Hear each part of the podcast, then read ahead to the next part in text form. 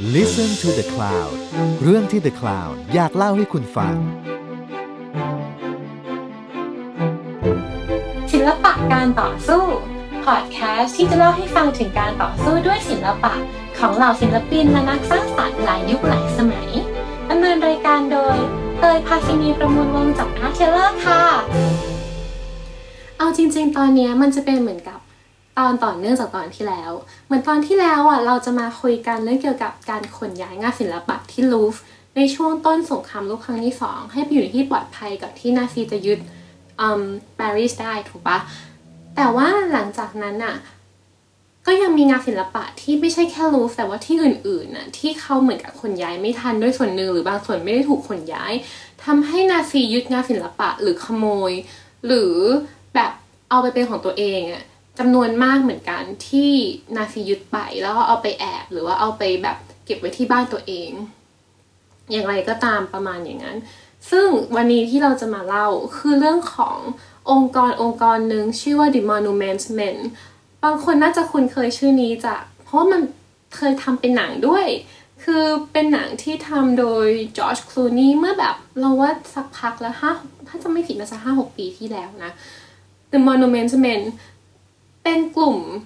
แบบนักนักประวัติศาสตร์ศิลปะ curators หรือว่านักวิชาการด้านศิลปะ หรือว่านักอนุรักษ์ หรือว่านักโบราณคดีต่างๆ หรือว่าศิลปินเองแล้วก็สถาปนิกเองเนี่ยที่เขารวมกลุ่มกันเป็นสหประชาชาติ 13 คมฝ่ายสัมพันธ์13 ประเทศฝ่ายสัมพันธมิตร ที่เขารวมกลุ่มกัน เพื่อที่จะช่วยรักษาและช่วยพางานศิลปะที่ถูกขโมยเลยนาซีไปเนี่ยกลับคืนสู่เจ้าของที่แท้จริง โดยงานของเขาไม่ใช่แค่นั้น แต่มันคือการที่เขาต้องชี้เป้าด้วยว่าเฮ้ยที่ที่จะไปบอมหรือว่าที่ที่จะไปสู้กันเนี่ย ตรงนี้มันจะมีความล่อแหลมหรือความเสี่ยงทางด้านการแบบถูกทำลายของที่สำคัญทางด้านศิลปะจะถูกทำลายหรือเปล่า อย่างนั้นด้วย แต่งานจริง ๆ ของกลุ่มนี้จะเกิดขึ้นหลังจาก สงครามโลกครั้งที่สองจบไปแล้ว การขนย้ายงานต่างๆ การตามหางานต่างๆ ตามบังเกอร์ลับของฮิตเลอร์ หรือตามปราสาทลับต่างๆ ที่เขาจะเอาไปแอบไว้ที่ชั้นใต้ดินต่างๆ มันเกิดขึ้นmainly ส่วนใหญ่อะคือหลังจากสงครามโลกจบไปแล้ว และเขาก็ยังคงตามหากันอย่างต่อเนื่องมาเรื่อยๆ เลยด้วยซ้ำตอนเมื่อปี 2013 นี้เองก็เพิ่งเจอที่หนึ่งคือเป็นเหมือน art dealer ตั้งแต่สมัยนั้นน่ะที่เขาแบบ dealer งานกับดีลงานกับพวกนาซีแล้วเราพบงานของศิลปินหลายๆคนอยู่ในครอบครองของเขาตั้งแต่ช่วงเวลานั้น แล้วเพิ่งมาคนพบในปี2013 เองก็มีหรือหลายงานที่ยังสูญหายไปก็ยังมี แต่ที่สำคัญคือในช่วงหลังสงครามโลกอะกลุ่มเนี้ยทำให้เราได้งานของแวนอาร์กกลับคืนมา ซึ่งเป็นงานอัลตราพีซงานอัลตราพีซหมายถึงงานที่ เราเวลาเราเข้าไปในโบสถ์อะแล้วมันจะมีประรำพิธีถูกปะงานเนี้ยจะเป็นงานที่ตั้งอยู่ ตรงที่บาทหลวงทำพิธี ซึ่งแบบเป็นงานที่ค่อนข้างใหญ่มากประมาณ3คูณ4เมตรเลยอะแล้วนาซียึดไปจากโบสถ์ในเมืองเกนต์ที่เบลเยียมตอนแรกมีคนเจอว่านาซีไปเก็บไว้ที่ไหน แต่กลุ่มนี้แหละที่เป็นคนไปเจอ แล้วไม่ใช่งานแค่งานของแวนอายค์ี่เขาไปเจอ เขาเจอภาพ portrait ของเรมแบรนดต์เรมแบรนดต์ที่เป็นคนที่ทำให้เรารู้วิธีจัดแสงอะ เขาเป็นคนที่แบบทำให้เรา เขาเป็นคนทดลองกับแสงเยอะมากๆ เป็นคนที่เก่งเรื่องการใช้แสงในภาพวาดมากๆ แล้วเขาจะวาด self portrait ตัวเองเรื่อยๆ และการที่เขาวาด self portrait มันทำให้เราเห็นวิธีที่เขามองตัวเอง หรือวิธีที่เขาใช้เทคนิคในการวาดภาพ เปลี่ยนแปลงไปตามช่วงเวลาในชีวิตของเขาเลยด้วยซ้ำจริงๆ เรื่อง self portrait ของเรมแบรนดต์น่าสนใจมากถึงกับว่า นักวิชาการศิลปะคนหนึ่งที่เราชอบมากๆ ชื่อว่าจอห์นเบอร์เจอร์มีแบบบทบทหนึ่งเลยในหนังสือที่เขาพูดเกี่ยวกับงาน self portrait หรืองานวาดตัวเองของเรมแบรนดต์นั่นแหละเออเลยบอกว่าเออจะพูดว่างานที่เจอในที่กลุ่มนี้ไปเจออะช่วงตอนที่เขาแบบไปเจอถ้ำถ้ำเนี้ยที่นาซีแอบงานเอาไว้อะหลายๆงานเป็นงานที่สำคัญมาก หรือแม้แต่อีกงานหนึ่งที่สำคัญมากคืองาน Madonna of um, Broges คือ เขาไปเจอปฏิมากรรมมาดอนน่าของมิเกลันเจโลในถ้ำที่นาซีไปแอบเพราะฉะนั้นเอาจริง ๆ งานพวกนี้มันจะหายไปเลยก็ได้ ถ้าเกิดว่าเขาไม่ไปเจอพวกนั้นซะก่อน วันนี้เราเลยจะมาเล่าว่า การค้นพบของพวกนั้นน่ะ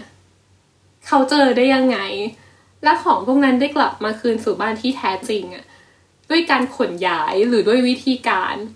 ที่ต้องใช้แรงและใช้คนมากมายขนาดไหน เราว่าเราจะเริ่มต้นด้วยพูดถึงหลังจากนั้นเลยแล้วกันเนาะคือแต่งตอนที่เราจะเล่าถึงแค่ตอนปี 1940 ที่ปารีสถูกนาซียึดครอบครองได้ ตอนนั้นพอนาซีมายึดปารีสปุ๊บเขาพบว่าเฮ้ยลูฟไม่มีของอะไรอยู่แล้ว แต่ว่าเหมือนกับว่าเขาก็เลยไปตั้งศูนย์ทางด้านแบบศิลปะของนาซีอะ หรือที่นาซีเขาตั้งศูนย์ชื่อว่า ERR ถ้าเขาย่อคือ ERR คือจะเป็นศูนย์ที่เอาไว้สำหรับการแบบจัดการงานศิลปะของนาซีที่ยึดได้จากการไปครอบครองหรือการไปแบบไป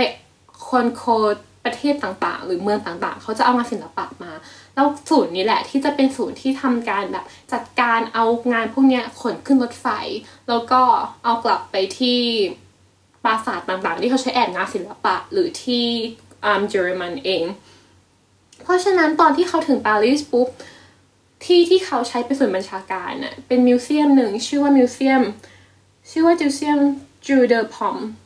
Jeu de Paume เป็น museum หนึ่งในปารีสที่ก็ค่อนข้างแบบค่อนข้างใหญ่เหมือนกัน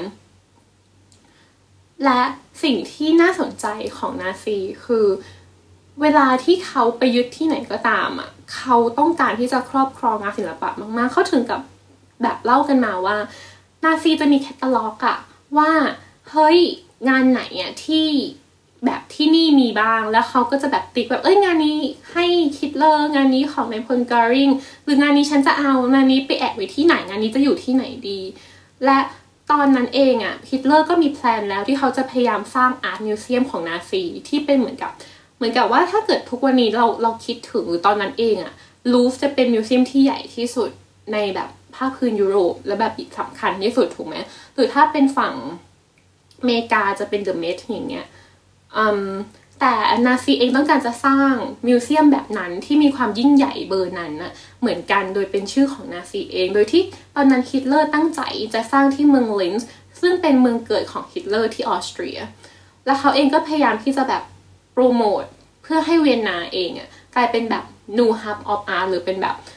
ศูนย์ทางศิลปะอีกแห่งหนึ่งเหมือนกันของโลก ซึ่งจริงๆเวียนนาเองก็เป็นเมืองที่ค่อนข้างมีงานศิลปะที่น่าสนใจเยอะมากๆ หรือมีสถาปัตยกรรมที่น่าสนใจเยอะมากๆ แต่สิ่งที่เจ๋งคือในมิวเซียมนั้นน่ะที่นาซีใช้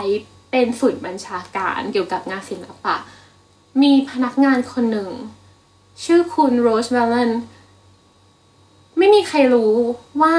พวกนาซีไม่มีใครรู้เลยว่าเธอเป็นคนที่ฟังภาษาเยอรมันออก แต่คุณโรสฟังภาษาเยอรมันออก เพราะฉะนั้นสิ่งที่โรสเวลเลนทำคือเขาจะแอบฟังเวลาที่เยอรมันคุยกันว่า เฮ้ยเขาจะขนงานนี้ไปที่ไหนบ้าง เขาจะขนงานนี้โดยผ่านทางไหนบ้าง แล้วเขาแล้วคุณโรสเองก็จะติดต่อกับคุณชาจอจาที่เราเล่าให้ฟังครั้งที่แล้วที่เป็นอืม ผู้อำนวยการใหญ่ของลูฟด้วย และติดต่อกับฝ่ายที่เป็นฝ่ายทหารด้วยเพื่อที่รถขบวนคันไหนรถไฟคันไหนที่ขนงานศิลปะ จะไม่ถูกยิงหรือจะไม่ถูกบอมโดยฝ่ายทหาร ซึ่งจริงๆอะเรื่องชีวิตช่วงนี้ของคุณโรสเวลเลนถูกนำไปสร้างเป็นหนังด้วยชื่อว่า The Train เรื่องของการพยายามหยุดรถรถไฟเที่ยวสุดท้าย ที่นาซีพยายามขนงานศิลปะที่เยอะมากๆแบบพอเขารู้แล้วไงว่าตอนนี้อเมริกาเข้ามาช่วยปารีสทันแล้วเขาขนงานพวกนี้เยอะมากๆ เพื่อกลับไปเยอรมัน และ The Train เป็นหนังที่พูดเรื่องการพยายามหยุดรถไฟคันนี้ อือฮึซึ่งสุดท้ายก็หยุดได้แหละ เอองานพวกนี้ก็จะกลับมาคืนสู่ที่ของมัน แต่ว่าหลังจากนั้นนี่เองที่น่าสนใจ เพราะว่า แน่นอนว่า โรสเวลเลนตัวคนเดียวอะ่ะเขาทำไม่ได้อยู่แล้วกับการที่จะไปตามที่ต่างๆ ที่เขาจดเอาไว้ว่านาซีไปยึดไว้ที่ไหนบ้างอะ่ะแล้วก็เอางานศิลปะกลับคืนมา เพราะงานศิลปะที่นาซียึดไป มันจะไม่ใช่แค่สิบชิ้นหรือร้อยชิ้น แต่มันเป็นพันพันชิ้นอะ่ะเพราะฉะนั้นเมื่อฝ่ายสัมพันธมิตรมามาช่วยปารีสได้แล้ว สิ่งที่คุณโรสเวลเลนทำคือเขาติดต่อกับหน่วยงานหนึ่งของฝ่ายสัมพันธมิตร ที่เรา mention ไปตอนต้นแล้ว คือหน่วยที่ชื่อว่า The Monuments Men Monuments Men จริง ๆ จะเป็นเหมือนกับชื่อเล่น ชื่อจริง ๆ ของมันอะยาวๆจะชื่อว่า Monument Fine Art and Archives Program หรือว่า MFAA อย่างที่เล่าไปเลยคือมันจะเป็นหน่วยทหารที่ไม่ใช่ทหาร แต่เป็นหน่วยทหารที่รวมพันธรักษ์ รวมนักวัติศาสตร์ศิลปะ ศิลปิน สถาปนิกนักอนุรักษ์นักโบราณคดี คนที่ทำงานหรือคนที่เรียนและเป็น volunteer ให้กลุ่มนี้เองก็ตามนะเกี่ยวกับศิลปะต่างๆ เพื่อที่จะรักษาและเพื่อที่จะตามหางานศิลปะที่ถูกขโมยไป คือตอนนั้นนาซีไม่ได้ขโมยแค่งานศิลปะจากพิพิธภัณฑ์ที่ตัวเองยึดได้ก็ตาม แต่เขาขโมยจากคนยิวด้วย คืออย่างที่เรารู้กันเนาะสงครามโลกครั้งที่สองมันเกิดจากการที่นาซี พยายามที่จะกวาดล้างฆ่าล้างเผ่าพันธุ์ชาวยิว และ tragedy หนึ่งโศกนาฏกรรมหนึ่งในนั้น คือการที่หลาย ๆ คนต้องเสียชีวิตไปในช่วงนั้นด้วย และงานศิลปะของเขาเองก็ตาม ก็ถูกยึดกลายเป็นของนาซี เพราะฉะนั้นสิ่งที่กลุ่มนี้ทำคือการที่เขาจะไปสืบถูกปะและคุณโรสวอลเลนเองก็เป็น หนึ่งเสียงที่ช่วยได้มากๆกับกลุ่มนี้ที่จะทำให้เขาไปเจองานศิลปะพวกนี้อะเพราะว่าเขาจะจดไว้หมดเลย และที่ที่หนึ่งที่คุณโรสจดเอาไว้คือที่เป็นปราสาทที่ทุกวันนี้เราจะเรียกว่าปราสาทเจ้าหญิงนิทรา เพราะว่ามันจะเป็นต้นแบบของปราสาทดิสนีย์คือปราสาทนูชเวนสไตน์ คือปราสาทเนี้ยจะมีห้องใต้ดิน พวกปราสาทโบราณหรือปราสาทยุคกลางจะมีห้องใต้ดินถูกปะแล้วพวกนี้แหละที่นาซีเยอรมันเองก็ตามอะเขาจะเอาไปแอบซึ่งตอนตอนตอนนั้นตอนที่เขาไปแอบที่นอยชวานสไตน์มันจะเป็นเหมือนกับเป็นบังเกอร์ลับเป็นที่แอบลับของฮิตเลอร์แต่นายพลเฮอร์แมนกอริงเองซึ่งเป็นนายพลคนสำคัญ ในนาซี เป็นคนสนิทของฮิตเลอร์ และเป็นคนที่ค่อนข้างจะแบบสะสมงานศิลปะที่ถูกขโมยมาด้วยเหมือนกัน เขาก็จะมีบังเกอร์ของเขาเองส่วนหนึ่งเหมือนกัน และไม่ใช่แค่ปราสาทเก่า นาซีจะเอาไปแอบตามเหมืองเก่าด้วย คือเหมือนเขาจะแบบไปเอาเหมืองเก่าตามเทือกเขาเอลที่เขายึดได้ที่ออสเตรีย แล้วเขาจะมาแบบปรับเปลี่ยนโครงสร้างภายใน เพื่อให้มันเป็นฮับ เป็นที่ที่เก็บงานศิลปะได้ เพราะฉะนั้นของพวกนี้จะอยู่ตามที่ต่างๆ เยอะมากๆ เยอะมากๆ เยอะมากๆ และกลุ่ม Monuments Men น่ะเขาก็จะแบบพอจบสงครามปุ๊บ หรือแม้แต่ช่วงสงครามเองก็ตามนะเขาก็จะไปตามหา คือช่วงสงครามงานหลักของเขาจะเป็นในเรื่องของการพยายามรักษางานที่กำลังจะถูกขโมยมากกว่า แต่พอตอนหลังจากจบสงครามปุ๊บเขาจะเริ่มตามหาแหละพวกฮับพวกเนี้ยพวกพื้นที่หรือที่โกดัง พวกเนี้ยที่เขาถูกใช้เพื่อเก็บงานศิลปะที่ขโมยไป เขาเจอเยอะมากๆเหมือนกัน แต่มันยังมีอีกที่หนึ่งที่เขายังไม่เจอ ซึ่งที่ที่นี้แหละที่เป็นที่ที่เราเล่าให้ฟังตอนต้นที่เป็นที่เก็บงาน Madonna of Roses ของมิเกลันเจโลหรืองานอของแวนอาร์ที่เขาเป็นแบบอัลต a พีซของแวนอาร์ที่เขายึดมาจากที่พวกนาซียึดมาจากเมืองเกนต์ที่เบลเยียม พวกเนี้ยยังไม่เจอ ซึ่งมันเป็นงานชิ้นใหญ่และสำคัญมาก เขาก็เลยจะแบบ เฮ้ยแล้วมันอยู่ที่ไหนอะแล้วมันอยู่ที่ไหน แต่สิ่งหนึ่งที่พวกเขาไม่รู้คือก่อนหน้านั้นตอนนั้นคือช่วงแบบใกล้จบสงคราม ก่อนหน้านั้น ฮิตเลอร์เคยมีคำสั่งคำสั่งหนึ่งออกมาคำสั่งนี้ชื่อว่า Nero Decree ตั้งชื่อตามจักรพรรดิเนโร ถ้าเกิดว่าเราอ่านแบบพวก ประวัติศาสตร์โรมัน เราจะน่าจะคุ้นชื่อจักรพรรดิเนโร เพราะว่าจักรพรรดิเนโรจะขึ้นชื่อในการเป็นจักรพรรดิบ้าที่เผาเมืองตัวเอง ที่เขาว่ากันว่าเผาเมืองตัวเอง และในคำสั่งนี้ฮิตเลอร์สั่งว่าด้วยสองปัจจัยหนึ่งถ้าเกิดว่าฮิตเลอร์ตาย และสองถ้าเกิดเยอรมันนาซีเยอรมันแพ้สงคราม ให้เผาของมีค่าทุกอย่างที่ฝ่ายสัมพันธมิตรจะเอาไปใช้ต่อได้คำสั่งนี้ถูกตีความว่า ให้เผางานศิลปะที่ถูกขโมยมาด้วย เพราะฉะนั้นในช่วงประมาณปี 1945 ช่วงที่เขาเริ่มรู้ตัวแล้วว่าเขาจะแพ้สงคราม มีในพลนาซีที่เขาเอาระเบิด แบบเป็นพันตันเลยอะใส่เข้าไปในกล่องเหมือนกับว่าเรากำลังจะขนงานศิลปะ แล้วก็ติดป้ายว่าออย่าโยนนะ เพราะอันนี้เป็นหินอ่อน เป็นหินอ่อนเป็นเป็น marble fragile อย่าโยน แต่จริง ๆ ในกล่องนั้นมันไม่ใช่หินอ่อนมันคือระเบิด แล้วเขาเอาไปไว้ในถ้ำถ้ำนี้แหละ ที่เป็นถ้ำที่เก็บงานศิลปะไว้เยอะมากๆ เยอะมากๆ โชคดีมากที่ หลังจากนั้นไม่กี่วัน คนที่ดูแลถ้ำเขารู้สึกว่าเฮ้ยมันมันไม่แฝงกับงานเองและไม่แฝงกับชาวบ้านที่อยู่แถวๆนั้นด้วย เพราะว่ามันอันตรายมาก เขาเลยลำเลียงอิระเบิดพวกนี้ออกมาโดยที่หน่วยใหญ่ ๆ ยังไม่รู้ตัว และก่อนที่เขาจะโดนคำสั่งอะไรที่แบบถึงชีวิตหรือว่าจะแบบโดนขังคุกหรืออะไรก็ตาม โดนตรวจสอบอะไรก็ตาม นาซีก็แพ้สงครามเสียก่อน ซึ่งเป็นข้อดีข้อหนึ่งที่ทำให้ถ้ำถ้ำเนี้ยยังคงอยู่เพื่อให้สุดท้ายมันถูก recover หรือสุดคนพบได้ แต่ว่าในตอนนั้นยังไม่มีใครรู้เรื่องถ้ำนี้ ถ้ำนี้ยังคงเป็นความลับของฝ่ายนาซีจนจบสงครามเลยด้วยซ้ำ แต่ว่าในปี 1945 เกิดเรื่องตลกขึ้นเป็นเรื่องบังเอิญมากๆเรื่องมาเรื่องหนึ่งซึ่งเรื่องบังเอิญนี่แหละที่ทำให้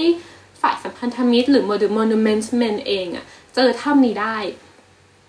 คือในตอนนั้นน่ะมี Monument Men ที่แบบสองคนเขาอยู่ที่เยอรมัน เพื่อที่จะแบบดูเรื่องงานศิลปะ ดูเรื่องการดูช่วยฝ่ายสัมพันธมิตรนั่นแหละสองคนนั้นคือลินคอนเคอร์สไตและโรเบิร์ตโพซี สองคนนี้มันเกิดจากการที่เขาสองคนไปหาหมอฟัน แต่ว่าด้วยความที่หมอฟันที่อยู่ใกล้ที่สุดที่เป็นฝ่ายสัมพันธมิตรอยู่ไกลไปมากๆ คือต้องไปที่ชายแดนฝรั่งเศส ซึ่งค่อนข้างไกลมากๆ เขาก็เลยแบบ เออเสี่ยงดวงลองไปหาหมอฟันเยอรมันแล้วกัน โดยที่มันเกิดจากโพซี่ปวดฟันมากเลยเออเออไปหาหมอฟันแล้วเขาก็หาหมอฟันได้ก็ไปหาหมอฟัน และโชคดีมากหรือหรือแบบเป็นเรื่องตลกมากๆ คือ หมอฟันเป็นคนคุยเก่ง และด้วยความที่หมอฟันคุยเก่งเขาก็เล่านู่นเล่านี่เล่าไปเรื่องการทำฟันนะนะแล้วเขาก็บอกว่า เออเนี่ย ลูกเขยฉันน่ะทำงานเป็นผู้ช่วยนายพลเฮอร์แมนกอริงเลยนะ ซึ่งนายพลเฮอร์แมนกอริงที่เราให้ฟังตอนต้นเลยเนาะคือเขาเป็นนายพลคนสนิทของฮิตเลอร์ และเขาเป็นคนที่เก็บงานศิลปะเองด้วย แล้วแบบโพซี่ก็แบบหรอหรอหรออะไรอย่างเงี้ยเออเขาก็บอกว่า ใช่แล้วเขาบอกว่าลูกเขยของหมอฟันน่ะทำงานเกี่ยวกับศิลปะให้กับนายพลเฮอร์แมนกอริง ซี่ก็เลยแบบ เฮ้ย นัดเจอกันไหมและนั่นแหละทำให้เขาได้เจอกัน แล้วพอเขาเจอกันปุ๊บะกลายเป็นว่าลูกเขยของหมอฟันคนนั้นนะเขา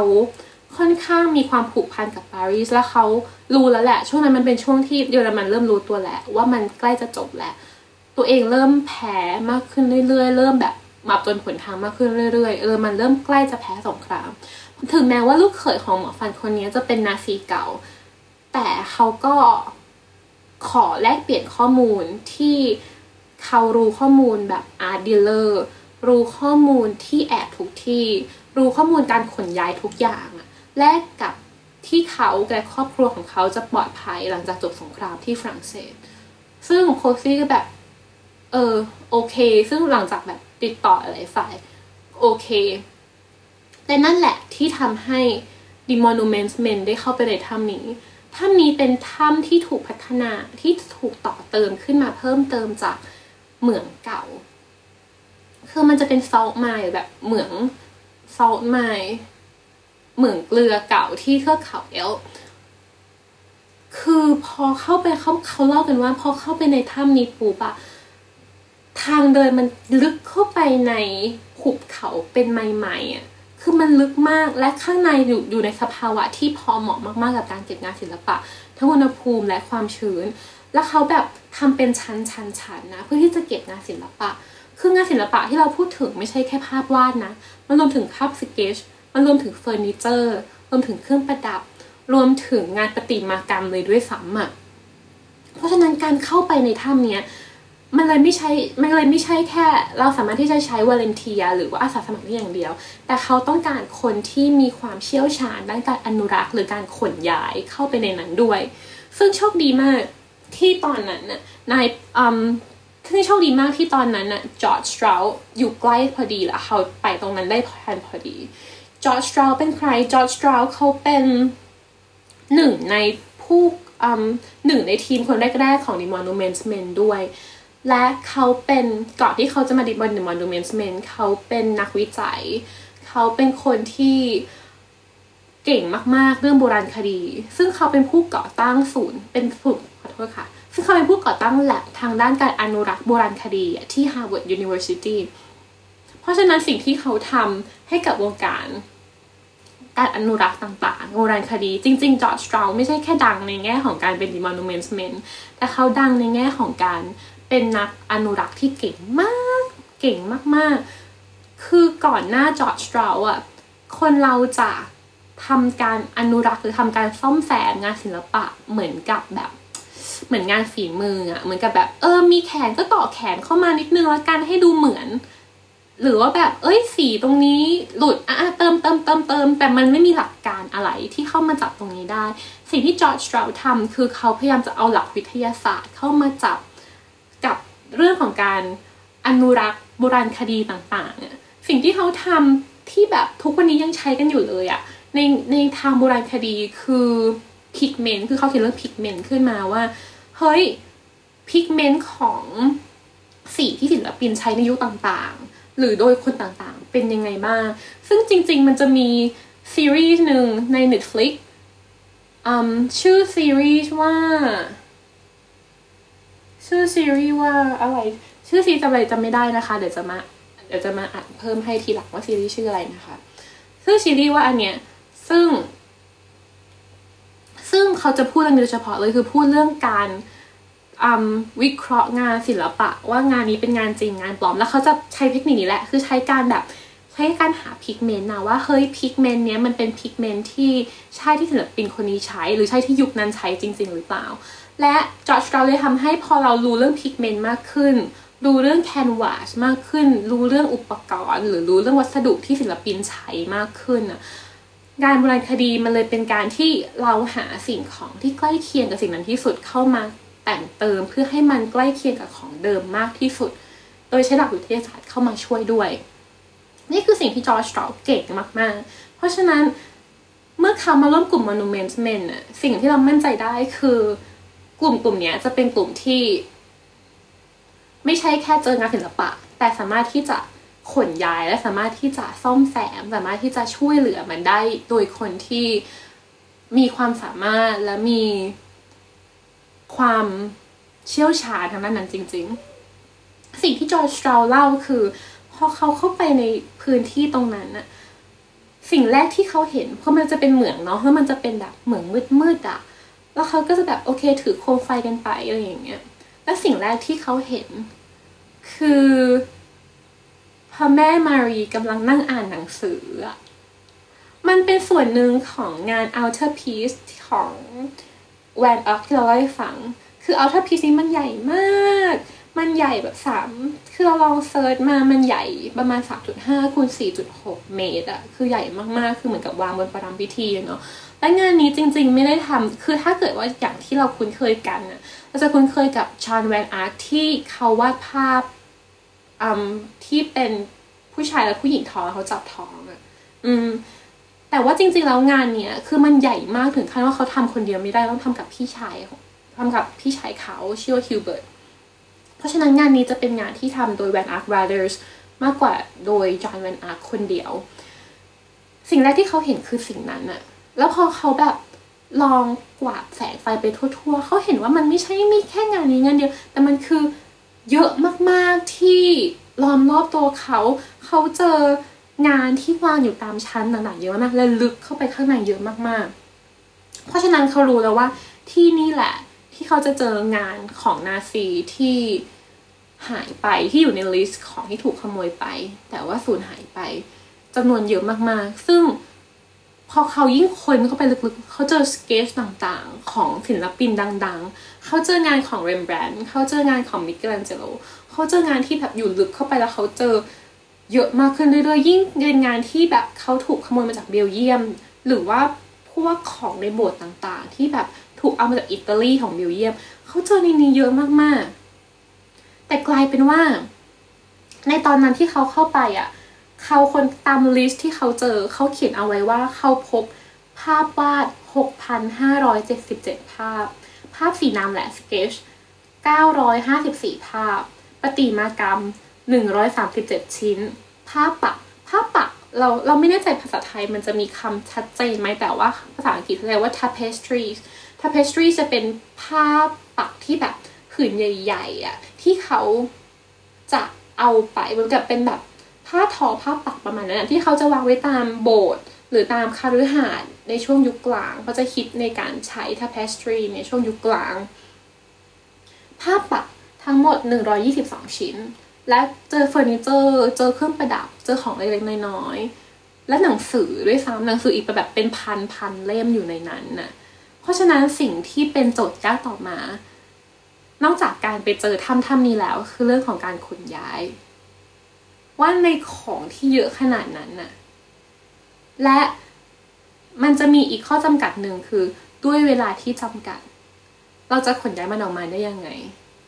เราบอกว่าการขนย้ายงานเนี้ยที่อยู่ในถ้ำทั้งหมดเนี้ยที่มีแบบเป็นพันสองพันรวมๆแล้วเราว่าเกินห้าพันอะชิ้นนะออกมามันต้องด้วยเวลาจำกัด เพราะว่าตอนนั้นสงครามโลกจบลงแล้ว และมันเริ่มเป็นการเป็นช่วงที่เราเริ่มแบบ แต่แต่ละประเทศเริ่มประชุมร่วมกัน แล้วก็ทำการแบ่งเขตแดนอย่างชัดเจนแล้วว่า เอ้ยตรงนี้เป็นของใครตรงนี้เป็นของใคร หรืออย่างที่เรารู้กันว่าบางประเทศในช่วงสงครามโลกก็จะมีการ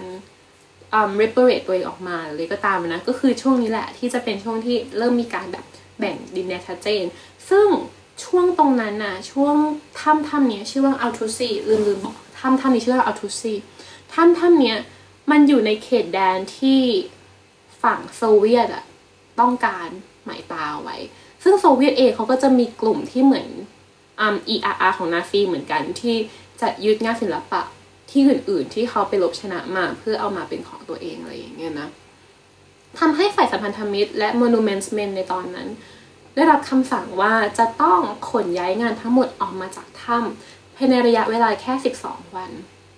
12วันเราจะรู้สึกว่า เอ้ย โอเค น่าจะขนย้ายทันนะ แต่จริง ๆ แล้วตอนนั้นน่ะ ตอนที่คุณจอร์จชราเข้าไปแล้วเขาทำการประเมินว่าเราจะขนย้ายทั้งหมดได้ในเวลาเท่าไหร่อะ เขาประเมินว่าเป็นเวลาหนึ่งปีเป็นอย่างต่ำเพราะมันเยอะมากแล้วมันอยู่ในข้างในลึกมากๆอะไรอย่างเงี้ย และเขาบอกว่าเขาต้องขนรถบรรทุก แล้วขนไปที่ศูนย์บัญชาการของนาซีเก่าที่ตอนนี้กลายเป็นศูนย์ของแบบสัมพันธมิตรไปแล้วเนาะแพ้สงครามอะเนาะที่มาดริด ซึ่งห่างออกไปประมาณแบบร้อยไมล์อะไรอย่างเงี้ย ซึ่งค่อนข้างไกลเหมือนกันทำให้เขารู้สึกว่าเฮ้ยงานนี้ที่จะขนจริง ๆ แล้วแบบคือมันไม่ใช่แค่เอาขึ้นรถได้ไง มันจะต้องเอาใส่กล่อง ต้องมีการเลเบล ต้องมีการพัน ต้องมีการดูแลรักษา ต้องใช้เวลาอย่างต่ำหนึ่งปี แต่ว่าด้วยระยะเวลาที่จำกัดอย่างที่เราเล่าให้ฟังคือ ด้วยความที่มันต้องแบบเฮ้ยเราจะแบ่งแล้ว และตรงนี้มันเป็นพื้นที่ crisis เป็นพื้นที่ ที่อยู่ในความเสี่ยงมากๆ เราจะต้องทำให้เสร็จภายใน 12 วันนะ คือตอนเข้าไปคือวันที่อืมยี่สิบเอ็ดยี่สิบเอ็ดพฤษภาคม แล้วเขาบอกว่าขอให้เสร็จภายในวันที่หนึ่งมิถุนายนอะเพราะฉะนั้นมันจะแบบเร่งมากๆ และสิ่งที่บ้าบอมากๆ คือทุกคนพร้อมใจกันทำงาน ตั้งแต่ตีสี่ถึงสี่ทุ่มทุกวันน่ะคือช่วยกันขนช่วยกันแพ็ค แล้วเอาขึ้นรถแล้วรถก็วิ่งโอเค ไปที่มาดริดแล้วกลับมาแล้วก็ขนแพ็คแพ็คแพ็คขนแพ็คขนแพ็คทำอย่างเงี้ย ตั้งแต่แบบสี่สี่ four to four สี่ตีสี่ถึงสี่ทุ่มตีสี่ถึงสี่ทุ่มตีสี่ถึงสี่ทุ่มจนถึงวันที่หนึ่งมิถุนายนแล้วอะสิ่งที่พีคคือของยังไม่หมด และงานชิ้นใหญ่ๆ อย่างงาน Ultra Piece ที่เราได้ตั้งแต่ต้นที่แบบเราเน้นย้ำหลายครั้งว่ามันสำคัญมากๆงานเนี้ยยังไม่ได้รับการ แบบแพ็คเลยด้วยซ้ำเพราะมันแพ็คยากมาก เพราะว่าด้วยความเป็นชิ้นใหญ่แล้วมันมีความซับซ้อนมากๆ มันแพ็คยาก แต่ด้วยความที่มันโชคดีมากๆ คือตอนนั้นยังแบ่งแขนแยกกันไม่เสร็จดีทำให้ยังมีระยะเวลาในการที่เราจะขนย้ายกันต่อ ซึ่งแน่นอนเราก็ต้องใช้เวลาในการขนย้ายกันต่อ เขาบอกว่างานนั้นงานเดียวอะงาน Ultra Piece ของแวนอาร์งานเดียวอะใช้เวลาในการแค่แบบพันแค่แค่เก็บแค่แบบ ใส่กล่องหรืออะไรอย่างเงี้ยเพื่อที่จะให้มันขนย้ายแล้วเราไม่อันตราย ใช้เวลาเป็นแบบวันสองวันเลยเป็นเป็นวันวันอะแบบมากกว่าหนึ่งวันวันสองวันสามวันเลยด้วยซ้ำแค่การแพ็คครั้งนั้นอะไม่รวมถึงงานมาดอนน่าของมิเกลแองเจโลที่เป็นงานประติมากรรม และเป็นหินอ่อน เพราะฉะนั้นมันจะแบบเฮ้ยเราจะแพ็คยังไงและด้วยยิ่งช่วงหลังๆอะพวกอุปกรณ์การแพ็คเริ่มร่อยหรอ เริ่มหายากขึ้นเริ่มร่อยหรอ เพราะมันเยอะไงเพราะฉะนั้นของมันก็จะเริ่มหมดเลยอย่างเงี้ย ก็เลยต้องแบบโอเค ตามมีตามเกิดแพ็คไปก่อน แล้วเอากลับไปเอาขนขนขนขนสุดท้ายทุกๆอย่าง ขนเสร็จวันที่สิบเก้าช้ากว่ากำหนดการที่เขาบอกเอาไว้ประมาณสิบแปดสิบเก้าวัน เสร็จทุกอย่างวันที่สิบเก้ามิถุนายน แต่มันก็ไม่หมดหรอกแต่ว่างานเมเจอร์พีชงานชิ้นสำคัญสำคัญ ถูกเอาออกมาหมดแล้วถูกเอาออกมาหมดแล้ว แต่สิ่งที่ยากช่วงนั้นก็คือว่า ฝนมันเริ่มตกด้วยทำให้ ช้าลงทุกอย่างช้าลงรถบรรทุกสุดท้ายอะ่ะขนกันอยู่ประมาณเดือนเดือนหนึ่งอะเนาะวันที่ตั้งแต่วันที่ยี่สิบเอ็ดถึงวันที่สิบแปดของเดือนต่อมา มันเดือนหนึ่งขนได้แค่แปดสิบครั้งรถบรรทุก ซึ่งก็เยอะนะเออก็เยอะแหละแปดสิบครั้งตกวันตกวันหนึ่งก็หลายรอบอยู่ อืม และทั้งหมดก็ถูกขนมาได้ แต่ว่ามันก็ไม่ถึงกับแบบหกเจ็ดพันอย่างที่เขา คาดการณ์กันไว้ตอนนั้น ก็คือขนมาได้คือตามตามเอกสารอะขนมาได้ประมาณพันสองพันสามพันชิ้นประมาณนั้นก็แบบก็หมดเวลาแล้ว อย่างไรก็ตามงานชิ้นสำคัญพวกนั้นทุกๆงาน ได้ถูกกลับไปอยู่ในที่ที่มันเคยอยู่ตั้งแต่เดิมเอัลต a าพีชของแวนอาร์กลับไปอยู่ที่วิหารเดิมที่มันเคยอยู่มาดอนน่าของ มิเกลันเจโลกลับไปอยู่ที่เมืองบรูจส์แบบเดิมที่มันเคยอยู่ ทุกๆ อย่างกลับไปอยู่ในที่ที่เดิมที่มันเคยอยู่ทุก ๆ อันถูกกลับไปอยู่ที่เจ้าของที่แท้จริงที่มันเคยอยู่ เพราะฉะนั้นนี่จึงเป็นอีกครั้งหนึ่งที่งานศิลปะ กลับมาสู่ในภาวะที่เราเรียกได้ว่าปลอดภัย แต่ว่าเราพูดถึงมาสองตอนเราพูดถึงการขนย้ายที่สำเร็จ เราพูดถึงงานศิลปะที่ถูกดูแลรักษาได้และถูก รับการดูแลและอยู่รอดมาถึงทุกวันนี้ แต่เราจะพูดเหมือนเดิมเหมือนกับตอนที่แล้วคือ มันไม่ใช่ทุกงานที่โชคดีแบบนั้น และไม่ใช่ทุกคนที่โชคดีที่จะรอดกลับมาจากสงครามแบบนั้น ในกลุ่ม The Monuments Men เอง ซึ่งทั้งหมดอะที่มีอาสารวมอาสาสมัครด้วยและรวมสมาชิกที่เป็นคนสำคัญสำคัญด้วยอะเสียชีวิตไปสองคน ด้วยความที่ส่วนใหญ่ในทีมเนี้ย ไม่ใช่คนที่รับการเทรนมาเป็นทหาร เฉพาะทางอะทุกคนดูดีทุกคนมาจากสายวิชาการอะมาจากสายแบบนักวิชาการศิลปิน นักโบราณคดีอย่างเงี้ยทุกคนมาจากสายพวกนี้หมดเลยอะและถูกเทรนทางทหารแค่แบบน้อยมากๆ ไม่กี่เดือนอะทำให้มีผู้ที่ต้องเสียชีวิตไปสองสองสองคนหนึ่งคนโดนยิง อีกคนหนึ่งโดนระเบิด ตอนที่กำลังขนย้ายงานศิลปะ ออกมาจากวิหารแห่งหนึ่งในอิตาลี และไม่ใช่แค่คน งานศิลปะเองบางงานก็ไม่ได้โชคดีที่ได้กลับคืนสู่เจ้าของแบบนี้ ทุกๆวันนี้ยังมีงานศิลปะที่ถูกนาซียึดไปแล้วยังแบบยังหาไม่พบอีก หนึ่งในนั้นคืองานของแวนโกะเป็นภาพที่เขาวาดตัวเองกำลังเดินเล่น เป็นลำเป็นตัวเองกำลังเดินอยู่อะ อือฮึและอีกงานหนึ่งที่แบบ งานนี้เรารู้สึกว่าถ้าเกิดเจอของจริงเราจะดีใจมากเพราะว่าเป็นศิลปินที่เราชอบ คือโมเน่เป็นภาพที่โมเน่วาดตัวเองกำลังวาดภาพในสวนเก็นป้าคือแบบเป็นวาดภาพคือเป็น self-portrait ตัวเองกำลังวาดภาพในสวนนอกจากนั้นแล้วก็ยังจะมีงานที่ยังเจอไม่หาไม่เจออะเป็นภาพ portrait ภาพ portrait คือภาพวาดคนอะเนาะภาพ portrait ของผู้ชายคนหนึ่ง คือคือภาษาอังกฤษเขาเรียกว่า the portrait of a man คือไม่รู้ว่าชายคนนี้เป็นใคร แต่ภาพภาพนี้สำคัญเพราะเขาเพราะมันถูกวาดโดย Botticelli Botticelli เป็นคนที่วาดภาพวีนัสอะที่เป็นแบบเปลือกหอยและเป็นวีนัสยืนอยู่ น่าจะคุ้นเคยกัน อันนั้นแหละคือบอดดี้เชอรี่เป็นคนวาดและภาพดีๆภาพหนึ่งที่เขาวาดแต่ว่าถูกนาซียึดไปแล้วก็ยังหาไม่เจอถึงทุกวันนี้ แล้วก็จะมีอีกหลายภาพเหมือนกันที่แบบยังหาไม่เจอนอกจาก สามงานที่เราพูดถึงไป แล้วมีอีกหลายๆงานเลยที่ถูกระเบิดแล้วแบบไหม้ไปในกองเพลิง อย่างเช่นงานของแวนโกที่อัมสเตอร์ดัมเอง หรือ Tate Britain เองที่ถูกระเบิด แล้วก็แบบหายไปเลยปีกนึงถูกระเบิดไปเลยแล้วแบบบอลลูนน้ำมาช่วยไม่ทันอะไรเงี้ยใช่ เพราะฉะนั้น งานพวกเนี้ย ที่ยังอยู่ถึงทุกวันนี้ได้ ที่ยังผ่านสงครามมาที่ผ่านการโจรกรรม ที่ผ่านการยึดผ่านระเบิด ผ่านปืน ผ่านทุก ๆ อย่างมาได้จนถึงทุกวันเนี้ยมันเป็นงานที่โชคดีอะแต่หลายๆงานไม่โชคดีแบบนั้น และคำว่าโชคดีมันไม่ได้หมายความว่า มันโชคดี เพราะว่า ก็แค่โชคดีอะก็แค่แบบ เป็นงานที่โชคดีอยู่รอด แต่คำว่าโชคดีหมายความว่า มันโชคดีที่มีคนไปเจอมัน และคนพวกนี้แหละ ที่เขาไม่ใช่ใช้โชค แต่เขาใช้ความตั้งใจ เขาใช้พลัง เขาใช้ความเสี่ยงชีวิตตัวเอง เพื่อเอางานพวกเนี้ยกลับคืนมาสู่มนุษยชาติจริง ๆ เพราะฉะนั้นคำคำหนึ่งที่ คำคำหนึ่งที่มีคนพูดถึง The Monument Men คนหนึ่งคือคุณจอร์จสตราวที่เป็นนักโบราณคดีที่เก่งมากๆที่เราได้ฟังอะเนาะคือเขาพูดถึงคุณจอร์จสตราวว่า งานทุกงานที่คนปัจจุบันเห็นแล้วรู้สึกว่ามันเป็นงานที่สำคัญอะหลาย ๆ งานในนั้น ยังอยู่ถึงทุกวันนี้ได้ เพราะว่าคุณจอร์จสตราวและกลุ่ม Monuments Men นี่แหละ ที่ทำให้มันยังคงอยู่ ที่มันทำให้เรายังได้เห็นมันอยู่ถึงถึงทุกวันนี้ เพราะฉะนั้นการอยู่รอดของงานศิลปะ ไม่ว่าจะผ่านอะไรก็ตาม มันไม่ใช่เรื่องของโชคสำหรับเรานะ มันเป็นเรื่องของความตั้งใจของคนกลุ่มหนึ่งที่บ้า และมีความรักแก่มันมากพอ ที่จะทำให้มันอยู่รอดได้ ติดตามเรื่องราวดีๆ และรายการอื่นๆจาก The Cloud ได้ที่ readthecloud.co หรือแอปพลิเคชันสำหรับฟังพอดแคสต์ต่างๆ